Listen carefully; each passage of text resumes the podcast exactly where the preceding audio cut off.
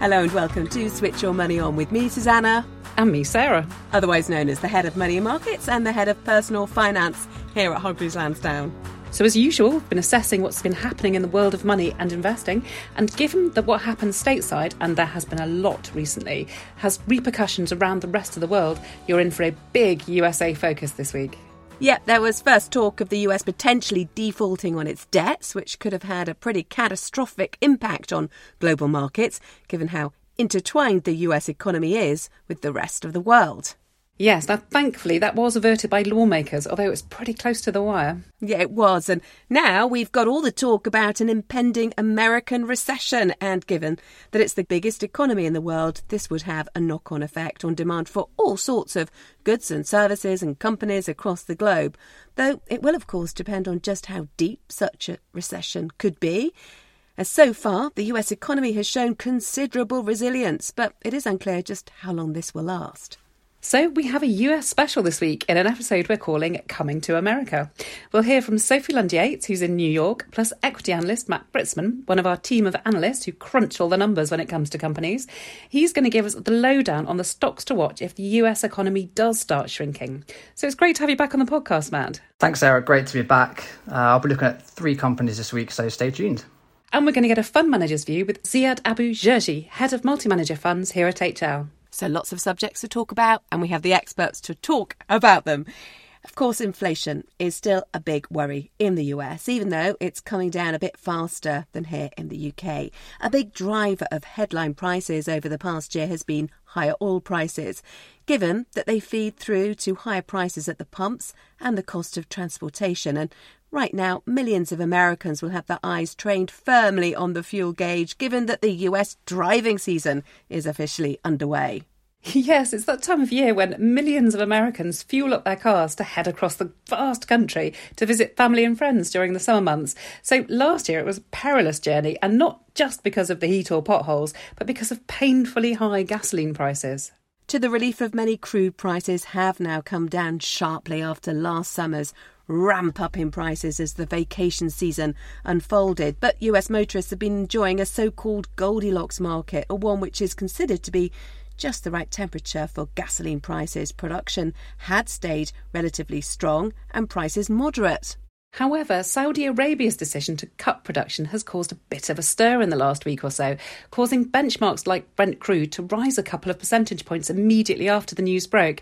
But it's not upset the apple cart too much. No, not yet, because bubbling along in the background are worries about falling demand due to China's recovery stalling and the US potentially heading into recession. And for now, those concerns appear to be keeping a lid on prices to some extent. But now, Saudi Arabia's move could provide a floor. And the prospects of a US recession appear to be increasing, with the latest snapshot of the mighty US services industry, the ISM PMI reading, showing that growth slowed by more than expected in May. So all of this is undoubtedly the talk of the town in New York, where our lead equity analyst, Sophie Lundyates, is attending a conference this week. So, Sophie, great to have you on the podcast from the Big Apple. There are lots of influential Wall Street movers and shakers at your event. Tell us what people are talking about. I mean, what's the general mood? Hi, Susanna. So there's a really great atmosphere here. You know, it's always exciting when the experts in industry all kind of get together. You know, lots of hustle and bustle. And of course, it's been an unprecedented couple of months for the US with the banking crisis and, you know, major tech rally. And perhaps, you know, unsurprisingly, there's been a lot of reference to uncertainty here, with some question marks still remaining about the next moves of the Federal Reserve. Although it's looking, you know, more likely that rates aren't going to fall as quickly as once expected. And a leading cause of that, of course, is sticky inflation. And that's been a very hot topic. We've heard recently that the US job market is starting to cool off. But, you know, I'd like a slightly longer run of data before being able to definitively say that this means core inflation will be coming down at the required pace. And what I would also say is that there have been some really interesting discussions about what investors can do to help prepare their portfolios for tough times. I mean, I could fill the whole episode with this topic, so I will shut myself up before that happens. But I just reiterate the point that it is so important to make sure you're diversified. This essentially means not being overexposed to one type of asset, region or sector. You know, we've talked about that before, and it helps spread risk. So if any listeners either aren't sure where or what they're invested in, it's well worth a quick portfolio MOT to see where you stand. So there's definitely a lot going on. Can you tell us some of the big headlines from the event? Sure. It may not come as a surprise to hear that the debt ceiling deal has very much been in focus. You know, it's hard to overstate the importance of this, which is essentially an agreement between the two US parties to raise the government debt ceiling, which stopped them from a historic and catastrophic default. This will mean $1.5 trillion in savings over the next 10 years, and it will be important to understand which areas of the economy this will impact. Now, attention is turning to what could be next for the US market, with names like Nvidia, which is the chip stock that recently smashed through the 1 trillion mark. And what's been really interesting for me while I've been here is, you know, this has really been a source of debate about whether the surge in artificial intelligence stocks is leading us kind of into this bubble territory, and, you know, the comparisons to the dot-com boom, or if it's a marker of the potential opportunities. And there's also been a focus on the opportunities in the energy transition, which has been a really good reminder about the importance of this, both in terms of the planet, of course, but also looking at the fact that being green is good business sense. And what I would just like to say as well is, on a slightly different note, it's really important to talk about why I'm here in the first place. I've been invited to this conference as an alumni of Bloomberg's New Voices programme, which is aiming to boost female representation in financial news and media. It is an amazing initiative, and the results have been very impressive so far. And it is great to hear from senior figures about how a more diverse pool of opinion and analysis makes for better research and engagement. So, Sophie, you've talked to an awful lot of people and they've said an awful lot of things, but what's the most interesting thing someone has said to you? So I was able to talk to some New Yorkers about how the tough economic conditions are affecting, you know, their daily life, really. And you can hear some details in the clip in a second. And apologies for the background noise. I was in the middle of New York, in my defence. So thank you so much for talking with me. What is your name? Diana. You work in the city. What would you say kind of the wider economic environment? So, you know, obviously interest rates on the rise, there's persistent inflation here in the US. You know, is that affecting you kind of personally or business-wise in any way? Have you noticed any kind of changes there? I would say business-wise, definitely. You know, the rise of pricing and inflation, it has really affected, I would say, business this year. And then personally, too, I'm a mother. Yeah. So, you know, just to buy like a handful of things at the supermarket is ridiculous. You know, eggs, forget about it. You know, I like to be organic, and especially when you have a child. But I've noticed myself like, okay, you know, she can do without the organic apple today. I think that's fair. Are you an investor? Do you invest anywhere, or do you kind of I keep don't, things as cash? Unfortunately. Okay, that's interesting. Just so why? Why not? You know, everything that you read, you know, online, and like the things, the ups and downs that's going on. So like it's scary. Like before, it's scary because I didn't know how to or where to start. Yeah. Then you get all the information, and then you're getting all this back and forth on the news. Like, it's great, do it, and then it's like, no, like, it's not a good time. So now it's like, okay, maybe I won't. So what? Final question, really. What would make you take that first step to investing? I guess it's just more like a guidance to what's going on in the world. So kind of letting you know exactly what you're getting yourself into. Great. Well, thank you very much. So as you've just heard, one woman who's a general manager at a Manhattan hotel told me that she's making dramatic decisions when it comes to her grocery shopping. You know, not buying eggs because of her household budget is that tight. That's just an incredibly stark reminder of what's going on, and should also serve as a reminder for investors about how difficult the consumer backdrop is. She also spoke about how managing cost inflation and demand in the hospitality industry is a genuine and very tangible question mark. You know, the challenge is keeping the business ticking along without pushing prices so high that the customers don't spend, really. And the quirkiest anecdote you've heard? Good question. Well, apart from being genuinely shocked at how much prices have increased here, I mean, you are looking at $12 for a bottle of beer, and that's before tax. I'd have to say, really, that what stood out for me was the sunset during the smog alert while I was there. So you might have seen on the news how Canadian wildfires sent New York into this thick fog. And it was just incredibly surreal and a bit dystopian, if I'm honest. Thanks, Sophie. We'll leave you to the pretzels on the streets of New York, and welcome Matt Britzman, who probably has had to make do with a good old British sandwich at his desk. Matt, have you? Yeah, Susanna, it's a BLT for me today. Probably nothing to quite the standard Sophie has in the US at the minute. Good old BLT, though. You may be this side of the pond, but you've been peering into the possibility of a US recession and have a couple of stocks to watch. First up, let's unscrew Coca-Cola's cap. Yes, thanks, Susanna. This name needs little introduction, really. Now, no, we're not at the start of the week segment yet, but the first glass of Coca-Cola, the 1880s. Since then, obviously, become one of the greatest brands on the planet. And resilient performance is a key attraction and one that I really want to focus on here. A quick look at recent performance highlights exactly what I mean. We all know the environment's challenging, and it's in these times that brand power makes such a difference. When costs are going up, one of the simplest ways to keep margins intact is to just keep raising prices, right? But not everyone can do that and keep customers from shifting to other products. Quick glance at recent first quarter results, we see Coca-Cola isn't having too many problems for now. Prices were hiked 11% over the period, and volumes managed to post a small rise too. We expect that trend to continue. It'll probably take some doing to move customers away from Coke. And let's not forget some of the other brands under the umbrella as well, like Fanta, Sprite, and more recently, Costa. Of course, there's no guarantees, and keeping inflation at bay will likely be an ongoing challenge. Tell me a bit more operationally, is there anything that sets Coca-Cola apart from its peers?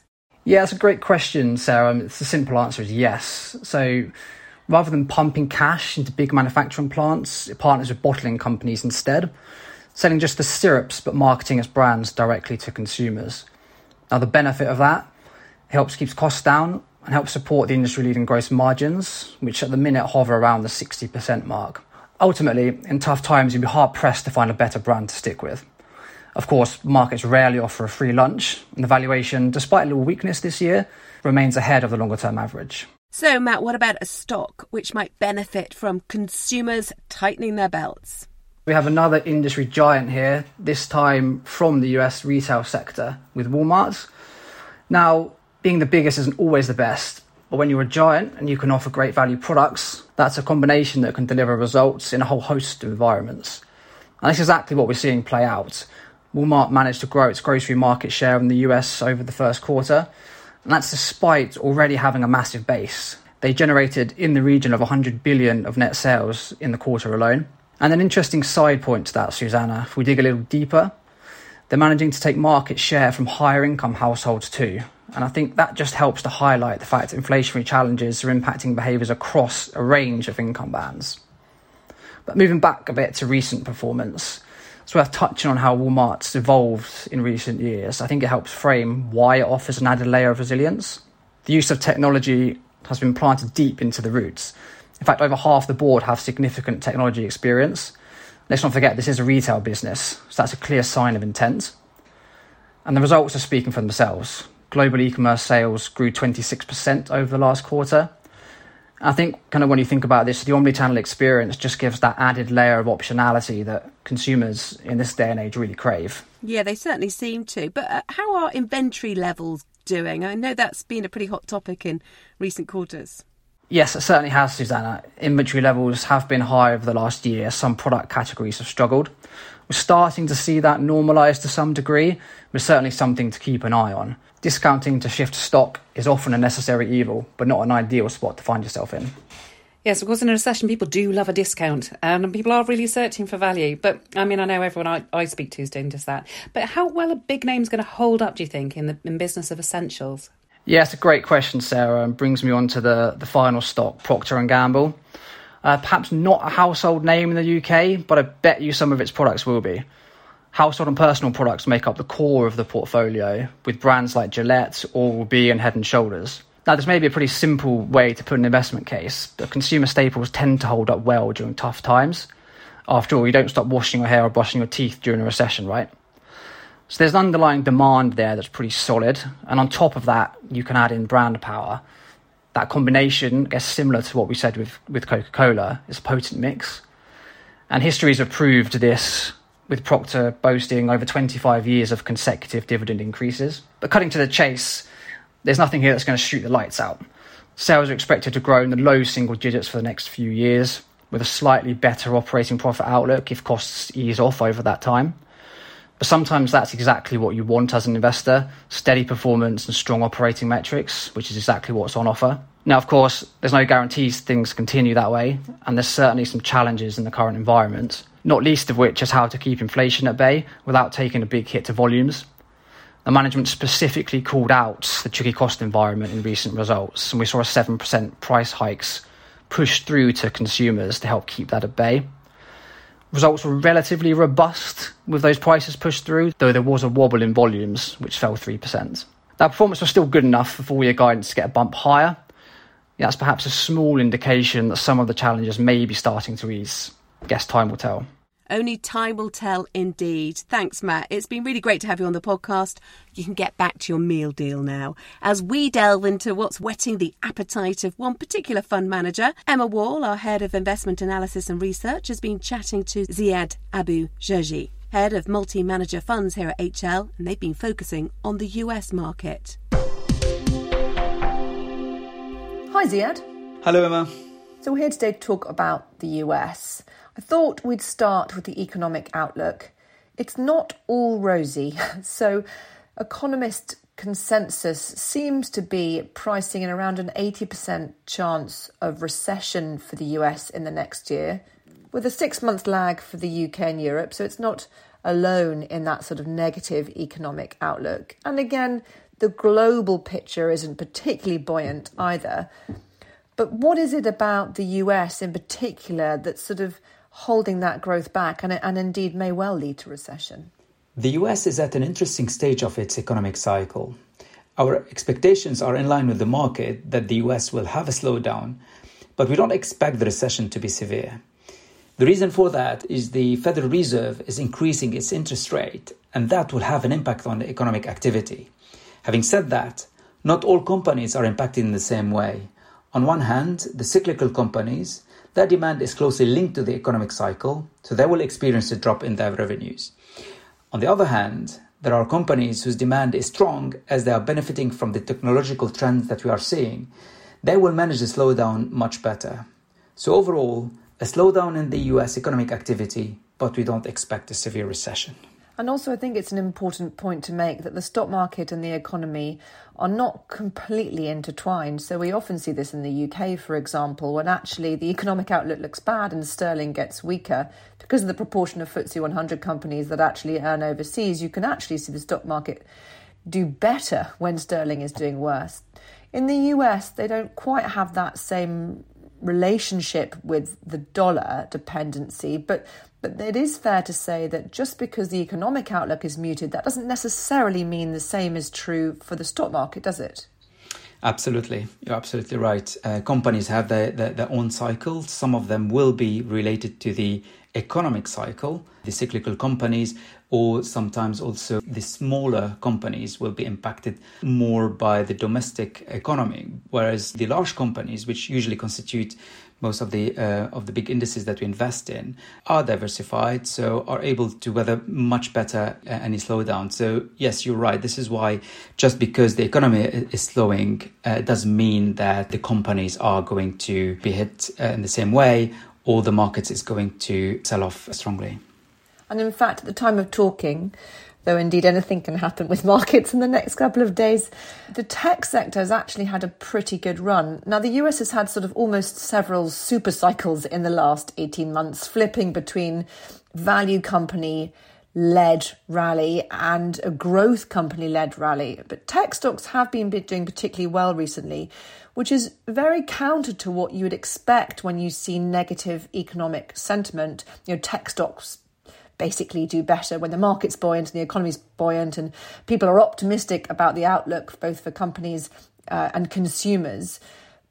What happens to those tech stocks, do you think, if we do see that recession? And what do you do as an investor to sort of counter that risk? You're right. It is quite interesting to see what's happening on the technology stocks. Now, these stocks obviously had a bad year last year in 2022. This year, they're performing much better. Having said that, if you look into what is performing well within the technology sector, you would see that only few companies are really leading the market up. So some of the technology stocks, they are more exposed to the cycle. They are obviously impacted, but few of the stocks that are still in what we call the super cycle, as in still they are experiencing very high demand, which is not related to just because we are in an economic acceleration, etc., just because there is a fundamental change in the way we behave, etc., that makes the demand strong. It's going to stay strong over the next few years. So these stocks, and obviously we know the big ones, are holding up well, even though the economy is slowing.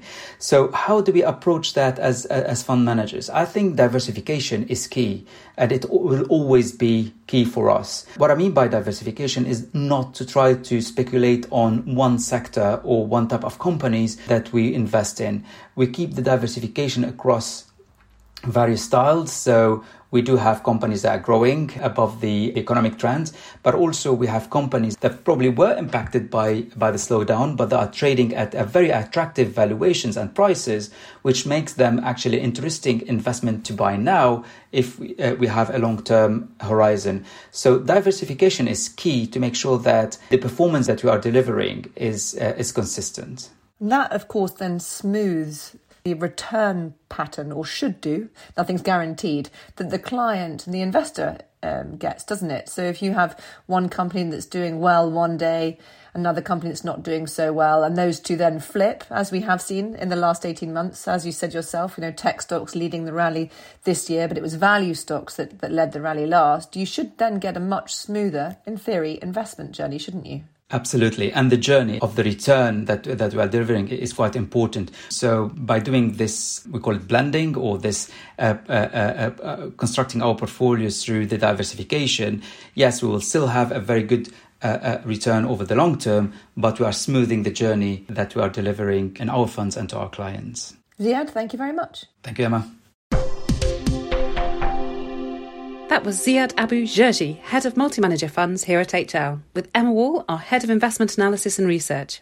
And please bear in mind that these are the views of the fund manager and are not individual stock recommendations. You're listening to Switch Your Money On from Hargreaves Lansdown, and all of this talk of American snacks has got me thinking, Sarah, for our stats of the week, and I've been delving into the business of, drumroll, hot dogs in the United States. So this is a quick fire round.